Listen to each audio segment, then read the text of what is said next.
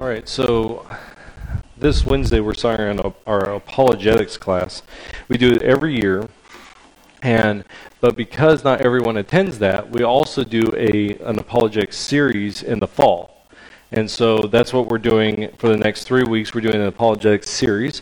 Um, and the reason why we do this is because a lot of the stuff that's going on in the world, um, we need to talk about. And so there are things that happen. So a couple years ago, um, there was a several big name Christian leaders that came out and said we are rejecting Christianity, we're walking away from our faith.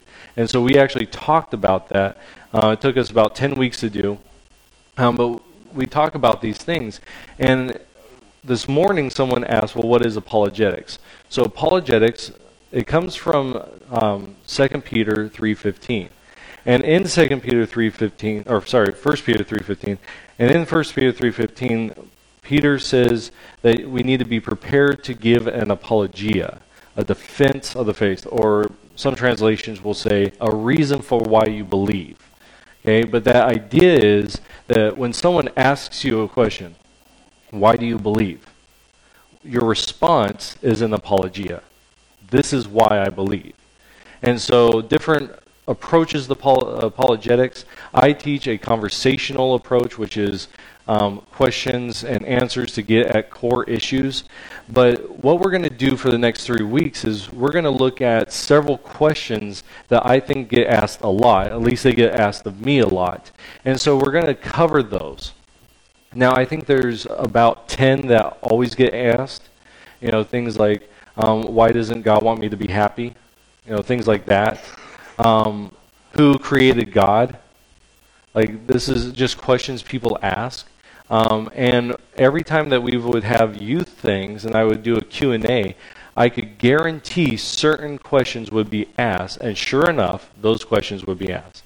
Um, so an example of this is we had a Bible study one time with some teens, and that week, um, I always encourage them to ask questions. You know, reading through the book of the Bible, if a question sparks in your mind, we'll answer it. So we're going through the book of Mark, and these two girls go, okay, well, what is the Trinity? So this must have been, we weren't, it wasn't in the passage, but we're talking, and this sparked in their mind, so we spent 45 minutes talking about the Trinity. Okay? Two weeks later, a new teen comes into that Bible study, and guess what they asked? What is the Trinity? So we spent 45 minutes answering what the Trinity was. And so, because we want everyone to understand as best as they can certain things, right? We want them as much as we can relate to them. And when growing up, I was always interested in historical events. And so my passion is in apologetics because I love history. I love different cultures. In fact, my favorite culture is the um, Japanese culture.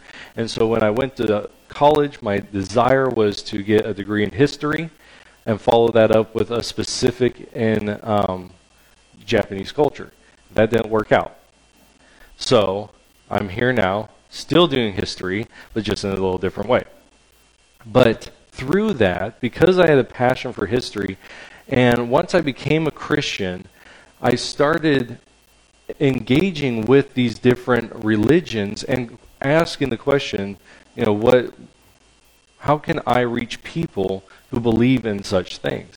And so through that I have talked to a lot of people, both on, in person and online. We used to do this thing called Reading Street Ministry in college where we'd go out, and I would purposely go to Barnes and Nobles um, into the religion section just to talk to people. And so this is my passion is apologetics. So my passion is your, you know, bane. So that's what we do every fall.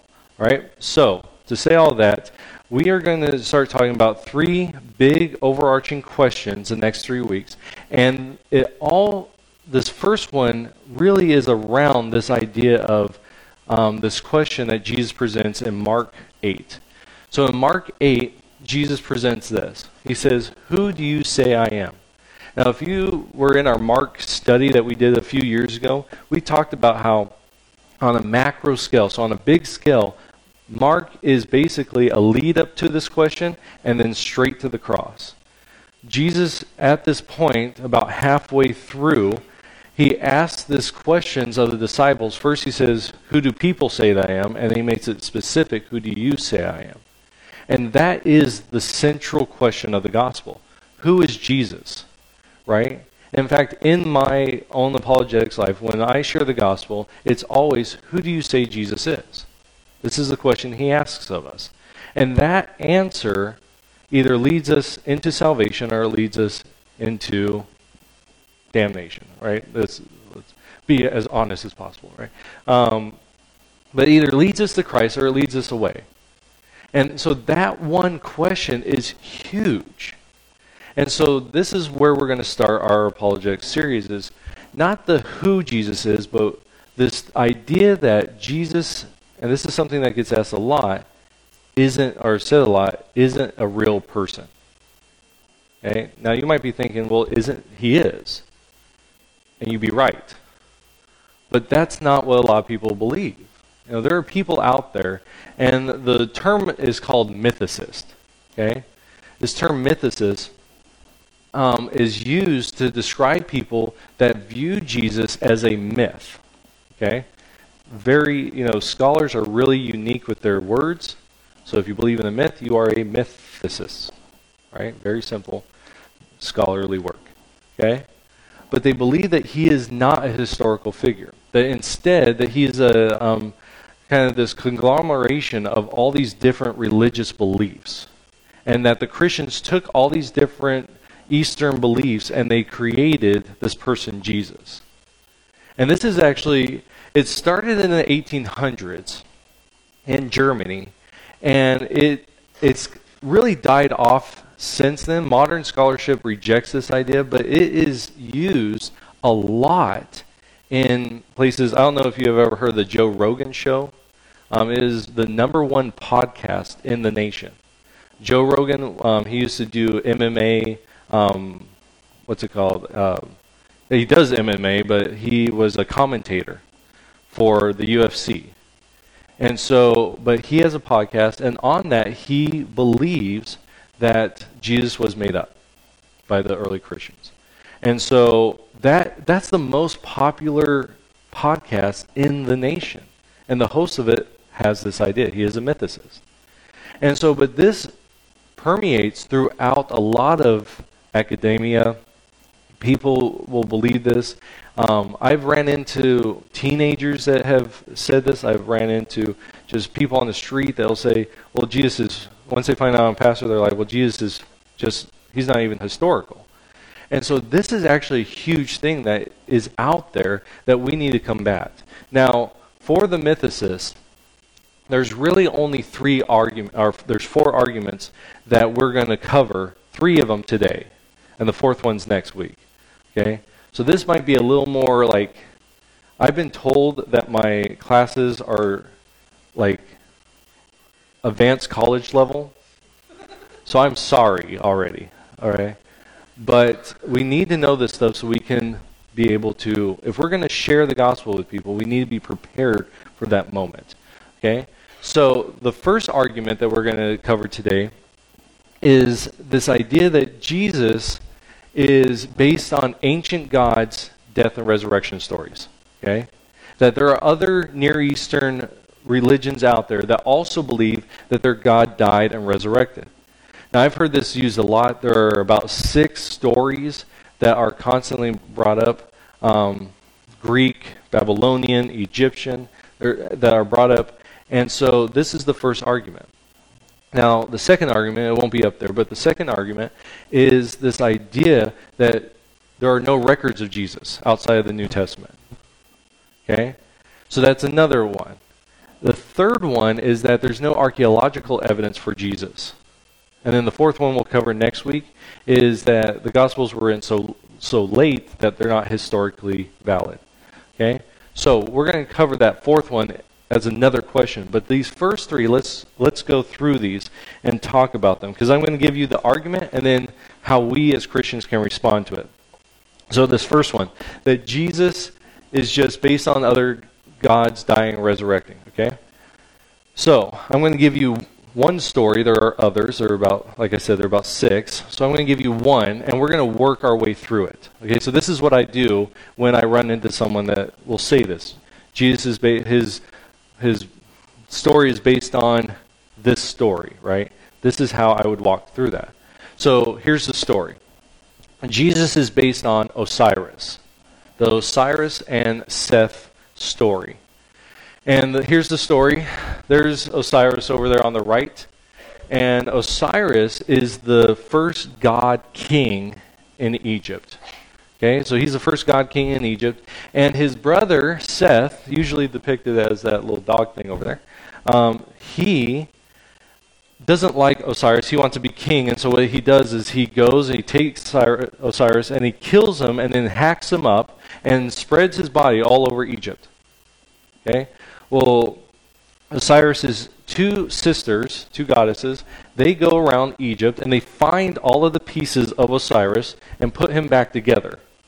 Okay? And he becomes the first mummy. Okay? So where mummies come from? Osiris. Okay? So, well, the, the religious part of it. So then Isis, his Osiris's sister wife, she resurrects him. Okay? And then has a child with him. And then he becomes, Osiris becomes the god or the king of the underworld. All right? And that's where the story ends for now. All right? So now, I want you to think of that story. Now, think of the biblical teaching on the resurrection. This is why reading your Bible is really important. Okay? So, think of the biblical story about the resurrection. And let's compare the two. What is some differences? One, he's a God king on earth already, right? That's one. Um, he has a brother that's a God as, like him, right? That brother murders him, chops him up. I mean, the whole story, really, as we're going through, they're very different. What about Jesus? He is God, come down, puts on human flesh, sacrifices himself, right, upon the cross. He is buried. Okay, so now we're at the bury part. So there's already vast differences here, right? Vast differences. Then who resurrects? In the Osiris, it's his wife, but for Jesus, it's the power of God. Very different, right? Now, where does Osiris go? Nowhere. He stays in the underworld. Where does Jesus come back? He comes back to earth. The only scars we know about is his, is his crucified scars, right? They shows Thomas. And then he spends time with his disciples, and then he's he ascends to heaven. And now he sits at the right hand of the Father, right? Okay, very different than the Osiris story. Really, there's no parallels there at all except the resurrection, right? But even then, the resurrection is not the resurrection. In the Jewish understanding, there's the resurrection to, it's a body, bodily resurrection to eternal life. But Osiris doesn't get that. It's not a new body, right? It's just his body patched together. And he's not new life, he's just stuck in the underworld. But Jesus has this new it's a this spiritual body, it's to heaven, you know, it's all it's very different. It's vastly different. But see, a lot of people will just say there's a story that the Christians took and therefore Jesus isn't true. Yeah, until you actually look at the story. And that's the response that we need to have. So if someone were to come to me and say, well, in the ancient world, there is a sto- there are stories that the Christians took from. My first thing I would say is, which story? Because I'll tell you this: the majority of people that have told that to me, they go, "Well, I just heard."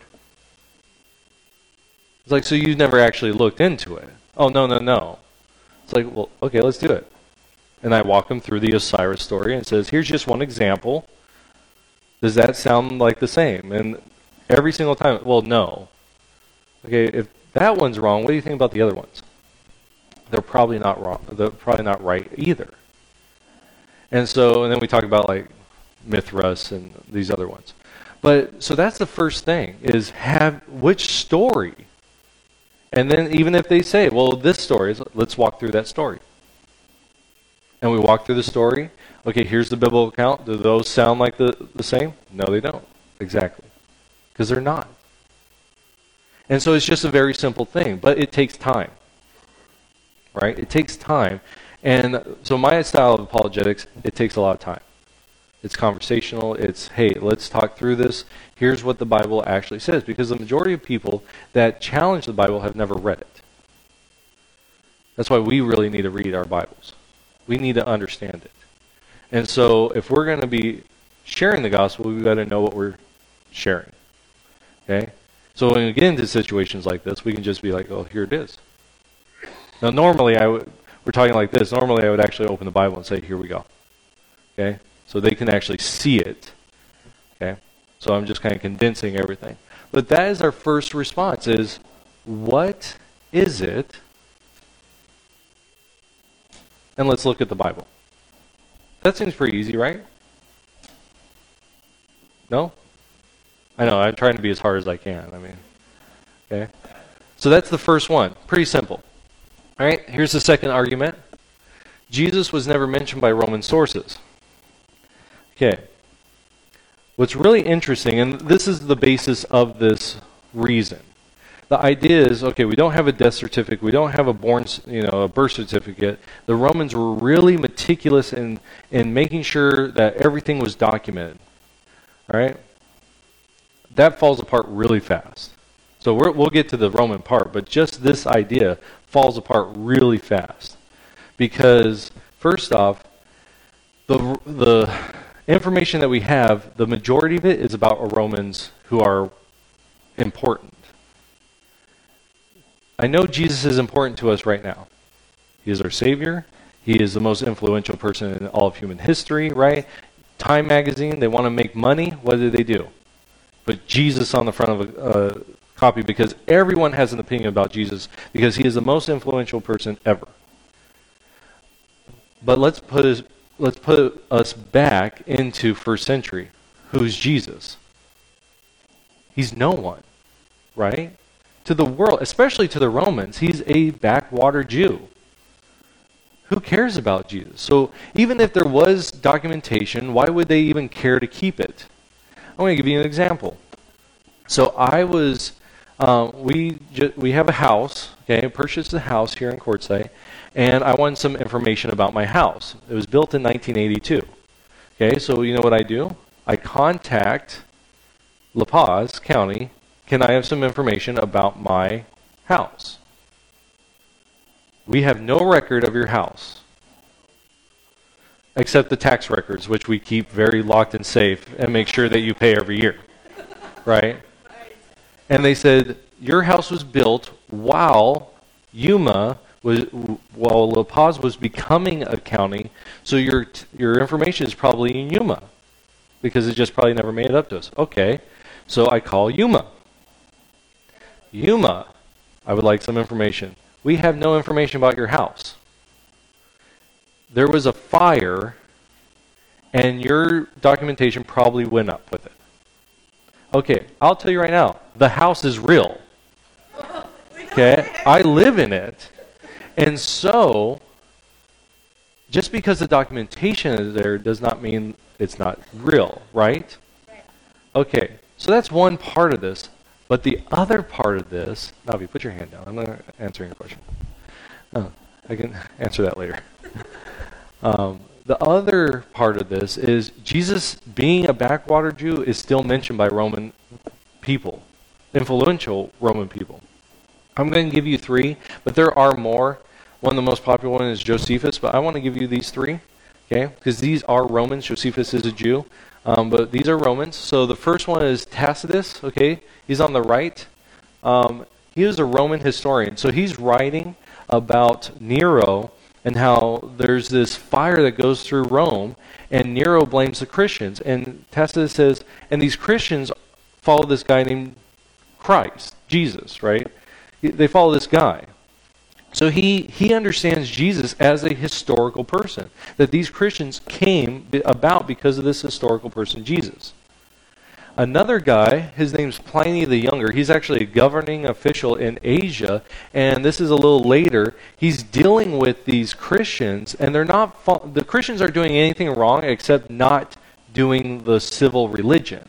So they're not sacrificing to um, Caesar. And so he contacts Trajan, the emperor at the time, and he says, Look, I got these Christians. They're not doing it. What should I do? And Trajan says, Look, if they're not causing any problems, don't worry about it. But in that letter, he talks about how these Christians are following this guy named Christ. And so he takes it as a historical person. And then the last guy, I ain't going to try to say his last name, Mara, Marabar up there, he's a Roman philosopher who talks about Jesus' crucifixion. He says, This guy was crucified. And so there's Roman historians, there are Roman philosophers. These are different. The reason I use this because these are different aspects of the Roman society, all believing and saying this is who is a historical person, that this isn't made up.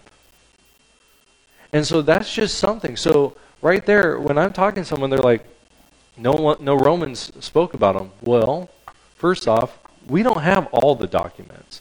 But what we do have is really interesting because we shouldn't. Right? Really, if the Romans were, they didn't care about Jesus at all, if Jesus had no impact in history, he wouldn't, they wouldn't say anything about him. And so, but we do have documentation. So that's the second one. The final one comes about archaeology. Okay, sorry. So we got that? Did everyone get that? If you're taking notes? Okay. Let's just go back real fast. Oh, it's there. It's it's up there. Anyways. So remind and point. Those are the two words. Remind the person that look, we can't even do good documentation in our society. So don't don't use that as a reason why you should reject Jesus. But secondly, he was. He was documented by other Romans. And I just gave you three. There are a lot more. Okay? So you can do your own research in that.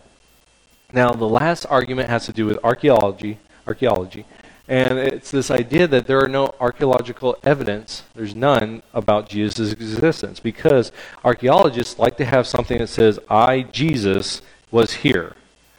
You know, we don't like graffiti today, but archaeo- in 100 years, man, there's an archaeologist is like, I love the graffiti, you know, because that's really like a lot of archaeology is graffiti, you know, that they look at. And so they would love to have something that Jesus had put down on a stone.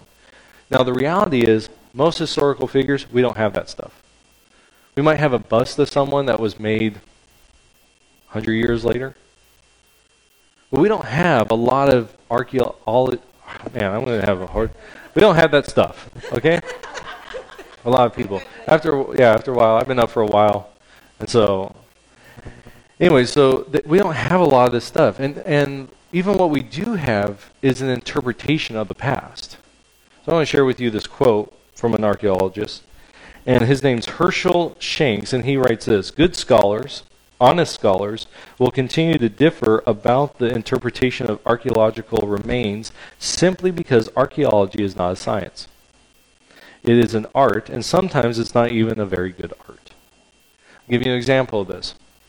So I just did a, um, a study on the Exodus and how scholarly, okay, we're going on the scholar side, and how scholars interpret the Exodus. And there's basically three interpretations. There's the biblical account, okay?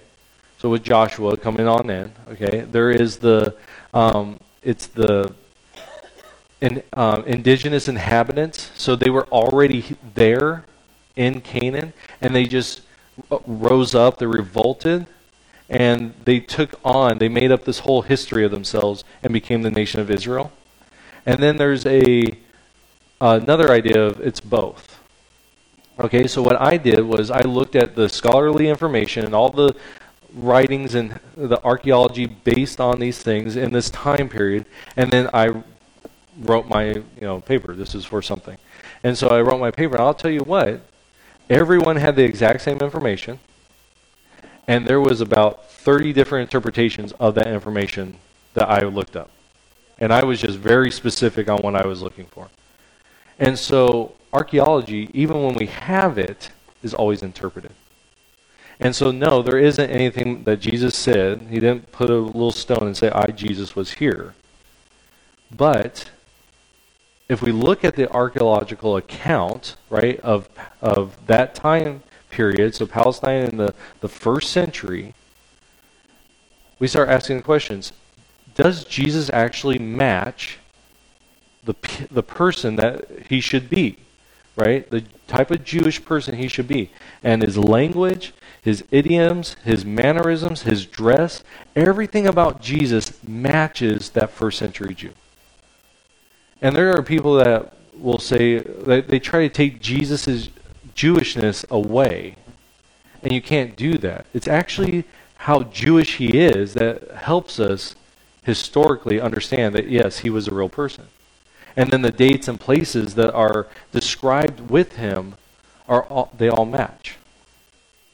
And so once you start understanding the archaeological system that's around, then you can say, well, yeah, Jesus is a real person because everything that is said about him doesn't match the Greek, doesn't match the Egyptian, doesn't match the Babylonian. It matches first century Judaism.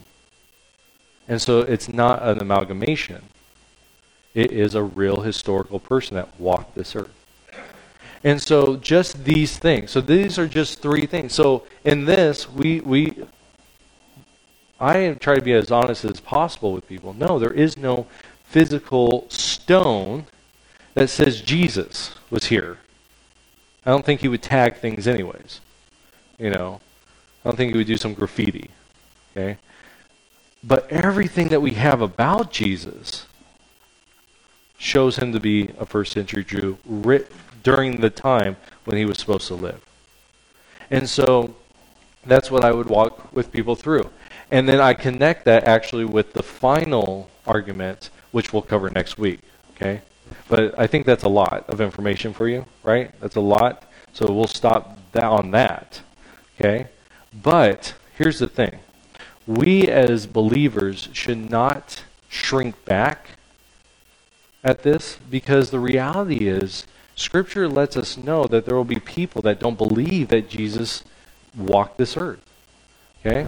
So in John, and so this is in Second John, okay? In the first chapter, in the in the first verse, or in the seventh verse, this is what John says. I say this because many deceivers who do not acknowledge Jesus Christ as coming in the flesh. Now, this goes on to a bigger theological thing, but just this idea is Jesus was actually there. Jesus actually walked as we did, right? So he had this stuff on him. He's not some spiritual being that just was spirit the whole time or he was just an illusion. No, he walked as humanity walked. And so John's making that clear. And so this historical mythicism is just a rehash of things the early Christians were already dealing with. Jesus wasn't even a real person. This isn't the first time it's been brought up. So as Christians, we shouldn't say, "Oh well, you know, modern day um, scholars they don't believe, so therefore, I guess we're wrong." This isn't the first time. It won't be the last time that people challenge the historicity of Jesus. But what's great is we follow a God who works in history. Okay? We follow a God who works in history. In fact, so much so, there is so much overwhelming evidence for Jesus as a historical person. There's a guy, a scholar by the name of Bart Ehrman. You might have heard his name. He was a Christian at one point, he says, and then over time he rejected Christ. And so he is at least an agnostic, at the very least, and he he does not believe in the deity of Jesus. He doesn't believe in the Christian uh, faith at all. Yet even he says this, and we'll have to go back there. He says this. In fact, he wrote a book, and in the like in the trying to get people to read his book, this is what he said. I can assure you, as a historian, that whatever else you might want to say about Jesus, he certainly existed. The scholarship, the historical evidence is so overwhelming that even agnostic people that have rejected the faith agree that Jesus, at the least, was historical. But if you reject that he's a, a, historical figure, you know what you also reject? You can just outright reject the message of Jesus. Right? You don't have to read the Bible. Jesus wasn't historical, therefore, everything written about was made up. So you don't have to read it. But see, if, if Jesus is a real person, now you have to confront his words. Now you have to actually read it, and now you actually have to struggle and wrestle with passages like John 14. I am the way, the truth, and life. No one comes to the Father except through me. Okay. Now you have to struggle with that. Because he says that. You know what that means? That means either you have to go through them or you don't. Now you have to wrestle with him. And like Jacob found out, no one walks away with, from God unaffected. And so, but it's an easy way for people to just like, well, I, I can just reject that he was a real person. That way I don't have to deal with his words. But I love it because God works in history. And so I love, this is comes from Hebrews 1, um, 1. In the past, God spoke to our ancestors through the prophets at many times in various ways. That's historical stuff, right? To the prophets, so specific people in history at various times, that's moments in history. That's the Old Testament, right? Okay. But in these last days, again, moments in history, he has spoken to us by his Son, a person in history, a historical person, whom he appointed heir of all things, and through whom also made the universe. That is a historical statement. Through Jesus, all things are made. That's a historical moment in history. Okay? The Son is the radiance of God's glory and the exact representation of being, sustaining all things by his powerful word. That means that when Jesus is walking on, he's the full God. That means God entered into humanity and walked with them. That's a historical moment. It says after he provides purification for sins, that's the cross, right? So that mo- that the death, burial, resurrection, that's a moment in history. He sat down at the right hand of the majesty in heaven. That is another, the ascension. That's another historical. Everything that God does is done in history. God is a historical God. You know that, but for other religions, God, the gods are not historical entities. Now there might be historic. Here's a historical event, but the, their teachings do not have to be based in history. It can just be, oh, it makes you feel good. It trans, you know, changes your way of thinking. No, Scripture is historical. It was God meaning men and women like us throughout history, and He's still doing it today. Our God is a historical God that keeps working throughout all of history. And it says, it ends with, so he became as much superior to the angels as the name he has inherited is superior to theirs. And so, my challenge for you this week, very simple. I don't want, I'm not challenging you to like go through and know all these things that we've talked about today, but just walk away with a preparation mindset. I want people to know the gospel.